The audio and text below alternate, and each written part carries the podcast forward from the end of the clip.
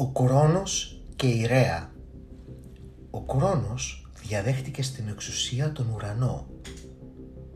Χρειαζόταν όμως και μια γυναίκα για να τον συντροφεύει και να τον βοηθάει στο δύσκολο έργο του. Ερωτεύτηκε λοιπόν την αδελφή του Ρέα, που ήταν και η πιο αγαπημένη κόρη της Γέας. Είδε την ψηλή κορσμοστασιά της, το κατάλευκο δέρμα της και τα μακριά μαλλιά της και μαγεύτηκε. Η Ρέα, εκτός από την ομορφιά της, είχε καλό χαρακτήρα. Της άρεσε όμως να κάνει συντροφιά με τις αδελφές της και να περιποιείται τη μητέρα της. Γι' αυτό δεν ήθελε να παντρευτεί τον χρόνο. Μάται αυτός της υπόσχοταν αιώνια πίστη και οι υπόλοιπες τιτανίδες προσπαθούσαν να την πείσουν να δεχτεί. Η Ρέα δεν ήθελε να χάσει την κοριτσίστικη ευτυχία της τόσο γρήγορα. Ήθελε να χαρεί το φως της ημέρας που στερήθηκε τόσα χρόνια εξαιτίας του σκληρόκαρδου πατέρα της. Η γη όμως που έβλεπε πόσο λυπημένος και πόσο μόνος ήταν ο αγαπημένος της γιος, του υποσχέθηκε ότι σύντομα θα έκανε δική του τη Ρέα. Αυτός πέταξε από τη χαρά του και φίλησε με σεβασμό το χέρι της γριάς μητέρας του. Η Γέα λοιπόν κάλεσε την κόρη της και αγκαλιάζοντάς την, την είπε ότι ήταν γραφτό να παντρευτεί τον κορώνο και να γίνει δίπλα του η πρώτη από τις Τιτανίδες η βασίλισσα του κόσμου. Η Ρέα που πάντα άκουγε τις συμβουλές της με δάκρυα στα μάτια δέχτηκε να παντρευτεί. Ο γάμος ήταν πράγματι θεϊκός. Ο Κρόνος έλαμπε από χαρά δίπλα στην πεντάμορφη Ρέα. Οι Τιτάνες και οι Τιτανίδες τους έφεραν πολύτιμα δώρα. Η γη ήταν συγκινημένη που έβλεπε τον πιο γενναίο και αποφασιστικό γιο της να παντρεύεται την αγαπημένη της κόρη. Ακολούθησε γλέντι που κράτησε μερόνυχτα ολόκληρα και συμμετείχε ολόκληρη η πλάση. Μονάχα ο ουρανός κοίταζε θυμωμένος από ψηλιά το νιόπαντρο ζευγάρι αλλά και όλα τα υπόλοιπα παιδιά του που ξέφυγαν από τη φυλακή όπου τα είχε ρίξει. Στο βάθος όμως ήξερε ότι και ο Κρόνος θα πάθαινε κάποτε τα ίδια από κάποιο παιδί του. Έτσι, ο Κρόνος και η Ρέα ζούσαν ευτυχισμένοι και αγαπημένοι περνώντας αρμονικά τα πρώτα χρόνια της ζωής τους έξω από τα τάρταρα. Κυβερνούσαν με φρόνηση ολόκληρο το σύμπαν και γιόρταζαν με μεγάλα γλέντια την επέτειο της απελευθέρωσής τους μαζί με τα υπόλοιπα αδέλφια τους. Κάποια μέρα η Ρέα ανακοίνωσε πανευτυχή στον Κρόνο ότι περίμενε το πρώτο της παιδί και έτρεξε χαρούμενη να το πει στις αδελφές της και στη μητέρα της. Μόλις άκουσε το νέο ο Κρόνος, αμέσως ήρθε στο μυαλό του η τρομερή εικόνα του πληγωμένου ουρανού και θυμήθηκε το φοβερό χρησμό που του είπε ο πατέρας του πριν απομακρυθεί για πάντα ψηλά στον ουράνιο θόλο. «Κάποτε θα πάθεις και εσύ το ίδιο από το παιδί σου». Μαύρες σκέψεις άρχισαν να κυριεύουν το μυαλό του. Δεν μπορούσε να ηρεμήσει ούτε λεπτό και γι' αυτό έτρεξε στη σεβαστή γέα για να επιβεβαιώσει το χρησμό. Δυστυχώς όμως και αυτή, η οποία είχε μαντικές ικανότητες, του είπε ότι ήταν γραφτό να χάσει στην κοσμική εξουσία από κάποιο παιδί του. Από εκείνη τη στιγμή ο Κρόνος έγινε τελείως διαφορετικός. Ήταν διαρκώς νευριασμένος και σκυθροπός. Δεν έλεγε γλυκόλογα, ούτε περιποιόταν τυρέα όπως άλλοτε, Μα το χειρότερο ήταν πως δεν μπορούσε να κλείσει μάτια από τη στεναχώρια του. Η μέρα διαδέχονταν τη νύχτα μα έβρισκε πάντα τον χρόνο ξύπνιο και ανήσυχο. Η Ρέα δεν μπορούσε να εξηγήσει αυτή την κατάσταση αλλά έπλεε σε πελάγι ευτυχίας γιατί περίμενε το πρώτο της παιδί. Και να που σε λίγο την έπιασαν οι πόνοι της γένας. Βογκούσε και έσκουζε από τους πόνους και οι φωνές της ανατάραζαν ολόκληρο το σύμπαν. Ο Κρόνος ήταν πολύ ανήσυχος, μα όχι από συμπόνια για τη γυναίκα του, αλλά από στεναχώρια για το μέλλον του θρόνου του. Πλάι στη Ρέα έτρεξαν οι αδερφές της και η μάνα της που είχε γεννήσει μόνη της τόσα παιδιά και ήταν η πιο έμπειρη από όλες. Έτσι, με τις φροντίδες της γης, η Ρέα γέννησε την πρωτότοκη κόρη της, την Ήρα, που ήταν γραφτό να γίνει η πρώτη θεά ανάμεσα στις Ολύμπιες. Η Ήρα ήταν όμορφη και χαριτωμένη. Μεγάλωσε γρήγορα και έπαιζε όλη μέρα με τις ξαδέλφες της, τις Οκεανίδες. ήταν το καμάρι της Ρέας και η αδυναμία της γιαγιάς της. Ευτυχισμένη κυκλοφορούσε ανάμεσα στους τεράστιους τιτάνες. Ο Κρόνος δεν την έβλεπε με καλό μάτι, μα για να μην βάλει σε ανησυχίε στη γυναίκα του, κάθε φορά που τον πλησίαζε, η Ήρα της χαμογελούσε και έπαιζε μαζί της. Αυτό όμως που σκεφτόταν όλη μέρα και όλη νύχτα ήταν πως θα έβρισκε έναν τρόπο να εξαφανίσει την κόρη του. Έπρεπε να φανεί προσεκτικός για να μην πάθει καμιά συφορά όπως ο πατέρας του. Τα ζωφερά τάρταρα επομένως δεν ήταν η καλύτερη λύση για το πρόβλημά του. Μια μέρα είδε την Ήρα μόνη της να παίζει κρυφτό με τα σύννεφα. Γύρισε προσεκτικά το κεφάλι του για να δει μήπως ήταν κάποιος κοντά και μόλις βεβαιώθηκε ότι δεν τον έβλεπε κανένας, άρπαξε την κόρη του και πριν καλά καλά η μικρή προλάβει να αντιδράσει, άνοιξε το τεράστιο στόμα του και την κατάπιε. Η Ήρα, χωρίς να συνειδητοποιήσει τι της είχε συμβεί, βρέθηκε φυλακισμένη στο τεράστιο στομάχι του πατέρα της. Σε λίγο άρχισε να κλαίει και να οδύρεται. Του κάκου όμως κανένας δεν μπορούσε να την ακούσει. Μόλις έπεσε η νύχτα, η Ρέα άρχισε να ανησυχεί. Ποτέ η Ήρα δεν είχε αργήσει τόσο πολύ. Άρχισε λοιπόν να ψάχνει παντού την κόρη της. Έψαξε καλά μέσα σε όλα τα σύνναφα, κοίταξε μέσα στα δάση, μήπως και η μικρή θεά είχε αποκοιμηθεί κουρασμένη από το πολύ όρο παιχνίδι. Ρωτούσε τις ωκεανίδες και τους τιτάνες μήπως την είχαν δει, όλα μάταια. Κανένας δεν ήξερε τίποτα για την Ήρα. Η Ρέα άρχισε να κλαίει, αλλά συνέχισε το ψάξιμο και μαζί της άρχισαν να φωνάζουν τη μικρή όλες οι τιτανίδες. Πέρασαν μέρες και νύχτες, η θεϊκή μάνα γύρισε πάνω κάτω τον ουρανό και τη γη, μα χωρίς αποτέλεσμα. Τελικά, απογοητευμένη έτρεξε τη μητέρα της που τα γνώριζε όλα, να ρωτήσει για την τύχη της κόρης της. Η γη, με πόνο πουλί της αποκάλυψε την τρομερή αλήθεια. Όταν το άκουσε η Ρέα, έγινε έξαλλη και έτρεξε οργισμένη στον κορώνο. Του φώναζε και τον χτυπούσε για να αφήσει ελεύθερη την ήρα. Αυτός όμως, αρκετά απαθής, της είπε ότι έγινε πια και ότι δεν μπορούσε να αλλάξει και κανένας δεν θα έβγαζε την ήρα μέσα από το στομάχι του. Η Ρία έβαλε τα κλάματα, άρχισε να χτυπιέται και να τραβάει τα μαλλιά της. Τον θερμοπαρακαλούσε και τον νικέτευε. Μάταια όμως, δεν μπορούσε με κανέναν τρόπο να τον μεταπίσει. Σε λίγο καιρό η Ρέα ένιωσε πάλι κάτι να σαλεύει στα σπλάχνα της. Τη χαρά της όμως την έπνιγε ο φόβος για την τύχη του νέου της παιδιού. Έτσι σκαρφίστηκε ένα σχέδιο. Όταν ήρθε η ώρα της γένας, μάζεψε μαύρα πυκνά σύννεφα και εκεί μέσα μαζί με τις δύο φρόνιμες αδερφές της, τη μνημοσύνη και τη θέμιδα, περίμενε να φέρει το νέο της καρπό. Πράγματι, χωρίς πολλές ταλαιπωρίες ξεπετάχτηκε ένα ακόμη χαριτωμένο κοριτσάκι, η Εστία. Το νεογέννητο όμως άρχισε να κλαίει όπως ήταν φυσικό. Το θεϊκό του κλάμα έφτασε στα αυτιά του χρόνου που πετάχτηκε αμέσως από το θρόνο του.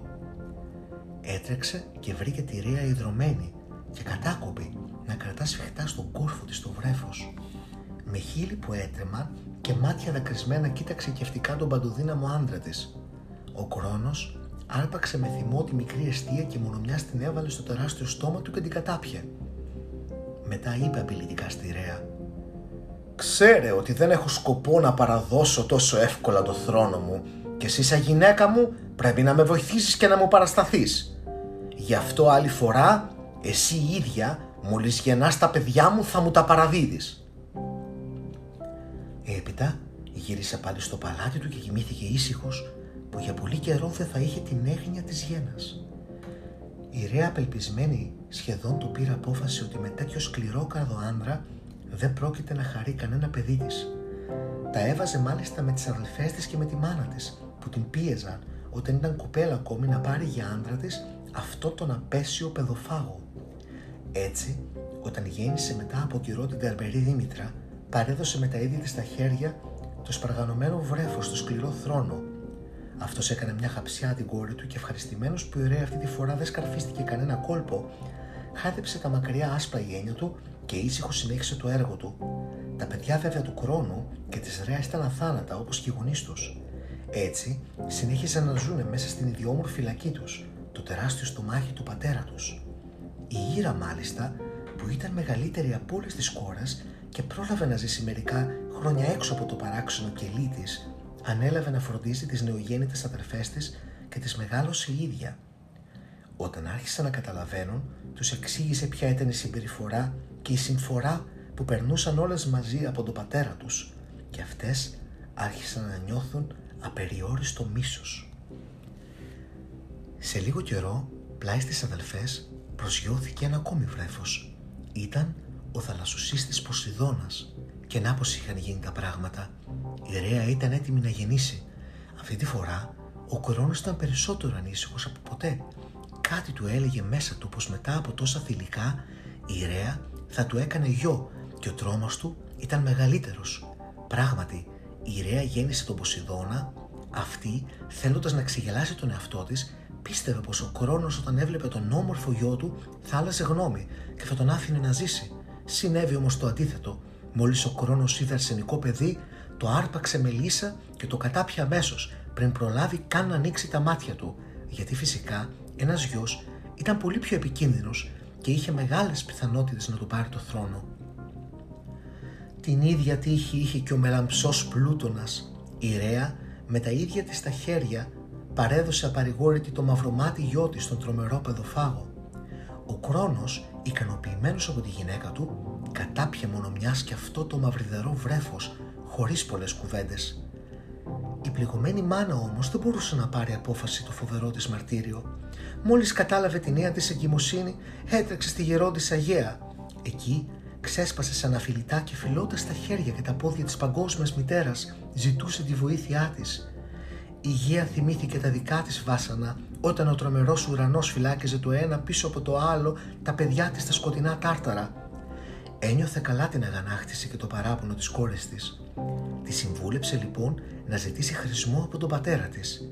Η Ρέα ταράχτηκε μόλις το άκουσε γιατί ήξερε ποια ήταν τα αισθήματα του ουρανού για όλους τους τιτάνες και τις τιτανίδες. Καθώς όμως ένιωθε να μεγαλώνει στα σπλάχνα της το νέο βρέφος, πήρε την απόφαση. Εννιά ολόκληρες μέρες ταξίδευε πάνω σε ένα παχύ σύννεφο για να φτάσει στα μέρη του Εθέρα, εκεί όπου ήταν χτισμένο το παλάτι του ουρανού. Μόλις αντίκρισε το γέροντα πατέρα της, έπεσε στα γόνατα και του φίλησε τα πόδια και τις άκρες του γαλάζιου χιτώνα του.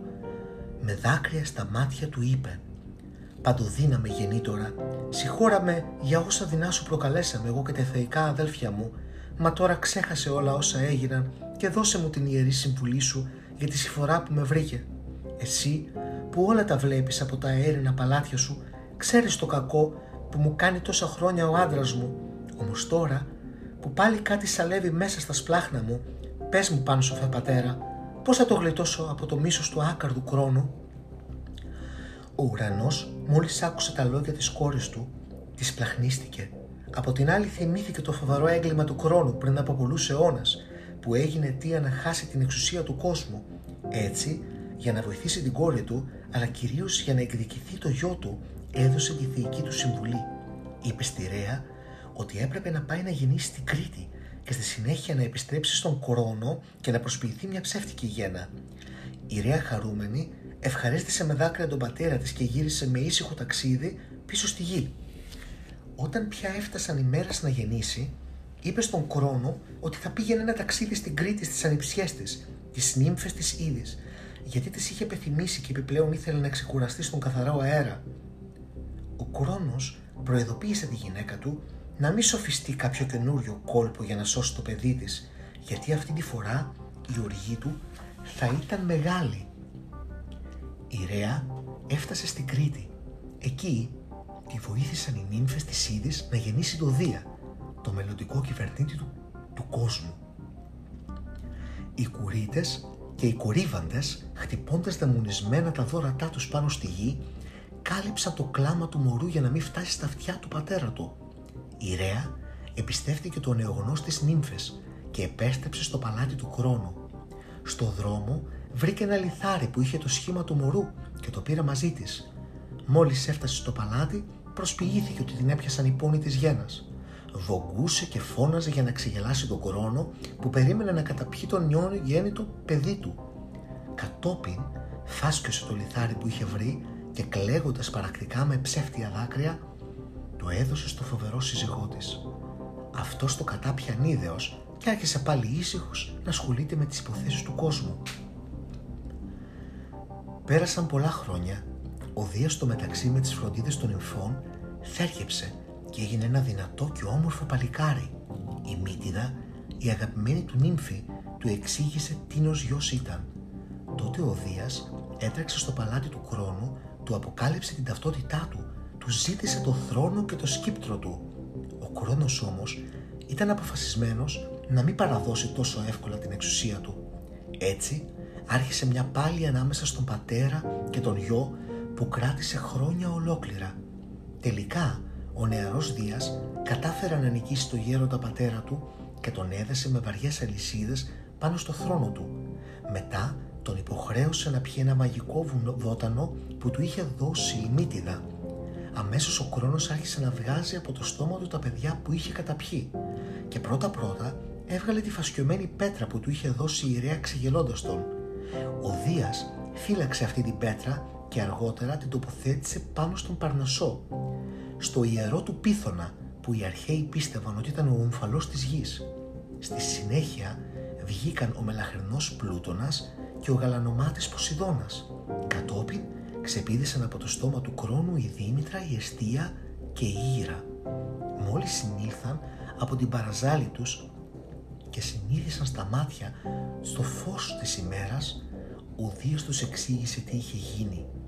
Τα έξι αδέρφια αντάλλαξαν αγκαλιές και φιλιά για πολλές ώρες. Μετά κάθισαν γύρω από τη σεμνή ιερέα, τη μάνα τους, που ξέσπασε σε δάκρυα χαράς. Όλοι μαζί υποσχέθηκαν στον Δία ότι θα τον βοηθούσαν να γίνει ο νέος άρχοντας του κόσμου.